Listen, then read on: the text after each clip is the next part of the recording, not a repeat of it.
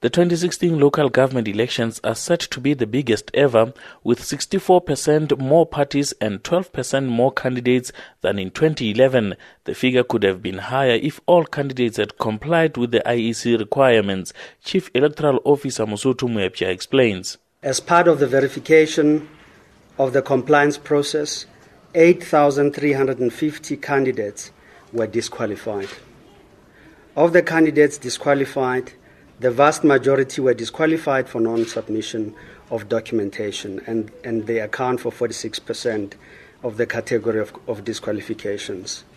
38% were disqualified for non payment of the deposit, and the remaining 15% um, were disqualified for not being registered voters in the municipality in which they wanted to contest these elections. However, two issues could still see the final numbers of parties and candidates subject to minor changes.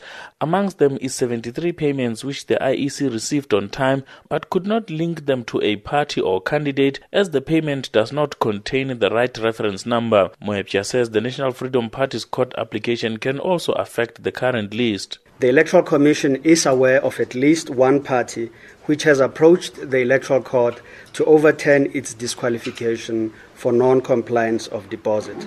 The court process is outside of the control of the Electoral Commission. However, resolution of the final candidate and party list is of the utmost importance and urgency as the Electoral Commission must commence the printing of ballot papers by 4 July 2016 in order to ensure that they are ready for the 3 August 2016 election. Meanwhile, Deputy IEC Chairperson Terry Tselane says they are in the process of addressing disputes relating to Tlokwe. We are busy. The past weekend we had people who um, we deployed in all our voting stations uh, in Tlokwe to make sure that uh, people who do not have addresses in that area are able to correct their details. Uh, but we are not done yet.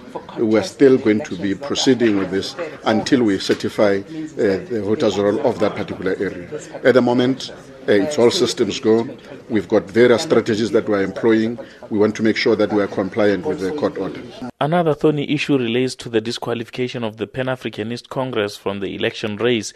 Earlier, the IEC announced that the party will not be able to contest elections after it failed to meet a set deadline to submit court papers confirming the correct leadership collective. Last week, the High Court in Pretoria affirmed its earlier decision that IEC deals with a faction of the party led by Luthando Mbinda for the purpose of elections. Moepya says the party is now free to contest. The court has ruled in that matter. Um, and that ruling of the court has helped us to, to deal with the matter. The matter is gone. You will see on the list um, uh, the, the PAC um, you will find uh, are indicated in there. There has never been an issue between us and the PAC other than the issue that was before the courts. Um, it was an issue that needed to be resolved. It has indeed been resolved, and we have dealt with that matter. The electoral body also recorded an improvement in gender parity with 60% of candidates being males while 40% are females. Limpopo has the highest number of female candidates at 43% while KwaZulu-Natal has the lowest number standing at 34%. I'm Amos Power in Pretoria.